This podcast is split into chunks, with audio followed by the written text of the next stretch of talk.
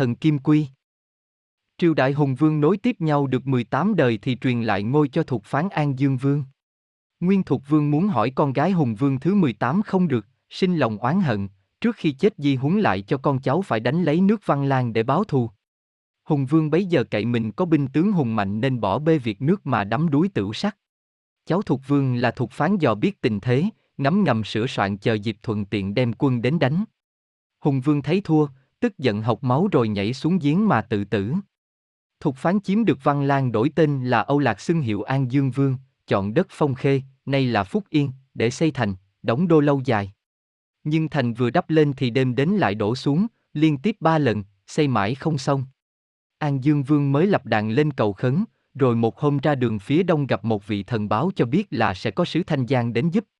Quả nhiên sáng hôm sau, vua thấy thần Kim Quy từ mặt sông hiện lên. Thần Kim Quy nói cho vua hay là Thủy Vương phái thần đến.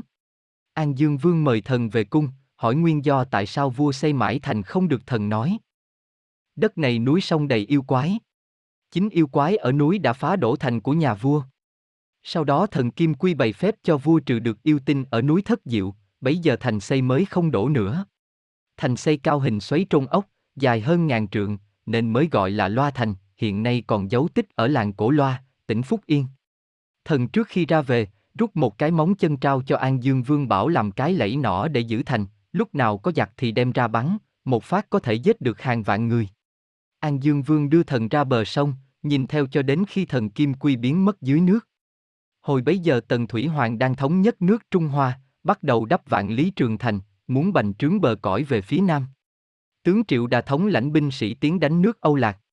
An Dương Vương đem chiếc nỏ thần ra, bắn một phát chết đến ba vạn quân tàu, chúng phải bỏ chạy tán loạn.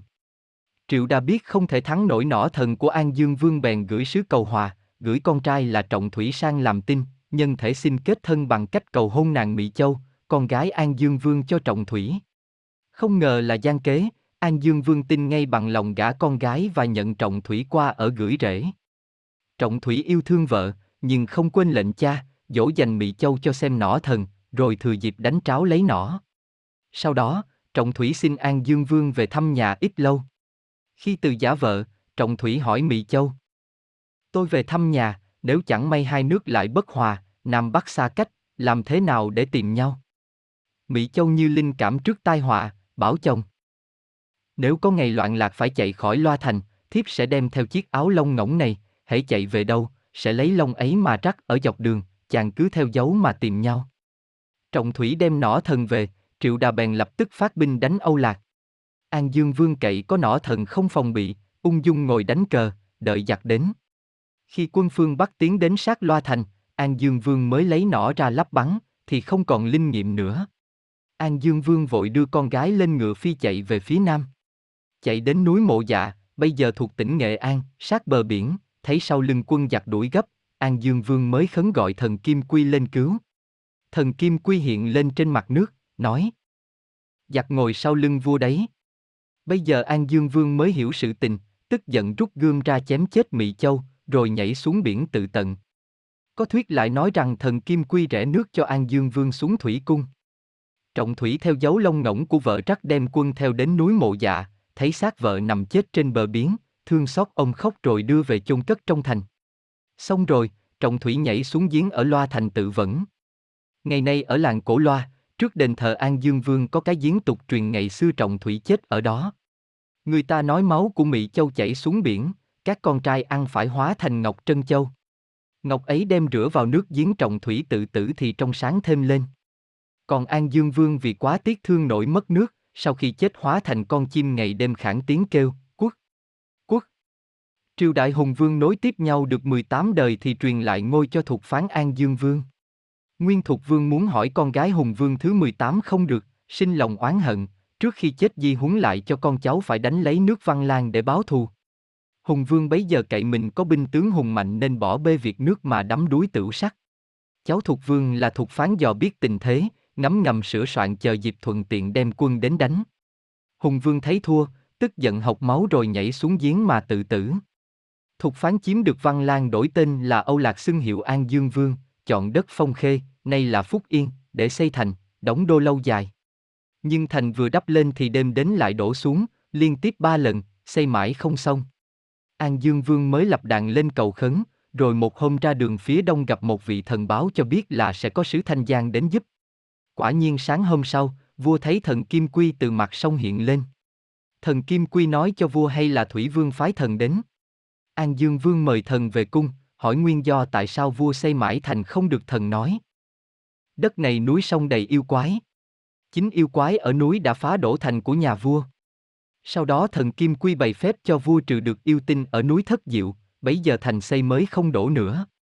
Thành xây cao hình xoáy trôn ốc, dài hơn ngàn trượng, nên mới gọi là Loa Thành, hiện nay còn dấu tích ở làng Cổ Loa, tỉnh Phúc Yên. Thần trước khi ra về, rút một cái móng chân trao cho An Dương Vương bảo làm cái lẫy nỏ để giữ thành, lúc nào có giặc thì đem ra bắn, một phát có thể giết được hàng vạn người. An Dương Vương đưa thần ra bờ sông, nhìn theo cho đến khi thần Kim Quy biến mất dưới nước.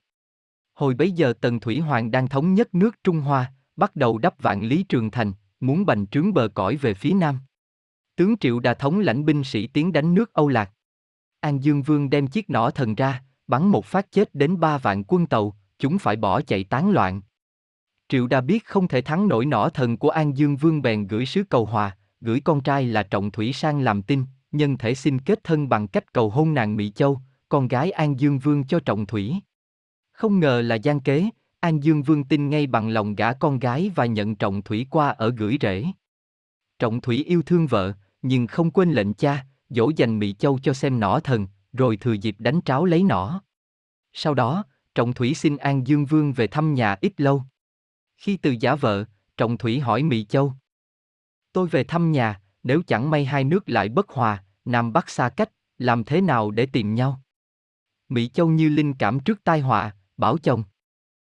Nếu có ngày loạn lạc phải chạy khỏi loa thành, thiếp sẽ đem theo chiếc áo lông ngỗng này, hãy chạy về đâu, sẽ lấy lông ấy mà rắc ở dọc đường, chàng cứ theo dấu mà tìm nhau. Trọng Thủy đem nỏ thần về, Triệu Đà bèn lập tức phát binh đánh Âu Lạc. An Dương Vương cậy có nỏ thần không phòng bị, ung dung ngồi đánh cờ, đợi giặc đến. Khi quân phương Bắc tiến đến sát loa thành, An Dương Vương mới lấy nỏ ra lắp bắn, thì không còn linh nghiệm nữa. An Dương Vương vội đưa con gái lên ngựa phi chạy về phía nam. Chạy đến núi Mộ Dạ, bây giờ thuộc tỉnh Nghệ An, sát bờ biển, thấy sau lưng quân giặc đuổi gấp, An Dương Vương mới khấn gọi thần Kim Quy lên cứu. Thần Kim Quy hiện lên trên mặt nước, nói. Giặc ngồi sau lưng vua đấy. Bây giờ An Dương Vương mới hiểu sự tình, tức giận rút gươm ra chém chết Mỹ Châu, rồi nhảy xuống biển tự tận. Có thuyết lại nói rằng thần Kim Quy rẽ nước cho An Dương Vương xuống thủy cung. Trọng thủy theo dấu lông ngỗng của vợ trắc đem quân theo đến núi mộ dạ, thấy xác vợ nằm chết trên bờ biển, thương xót ông khóc rồi đưa về chôn cất trong thành. Xong rồi, trọng thủy nhảy xuống giếng ở loa thành tự vẫn. Ngày nay ở làng Cổ Loa, trước đền thờ An Dương Vương có cái giếng tục truyền ngày xưa trọng thủy chết ở đó. Người ta nói máu của Mỹ Châu chảy xuống biển, các con trai ăn phải hóa thành ngọc trân châu. Ngọc ấy đem rửa vào nước giếng trọng thủy tự tử thì trong sáng thêm lên. Còn An Dương Vương vì quá tiếc thương nổi mất nước, sau khi chết hóa thành con chim ngày đêm khản tiếng kêu,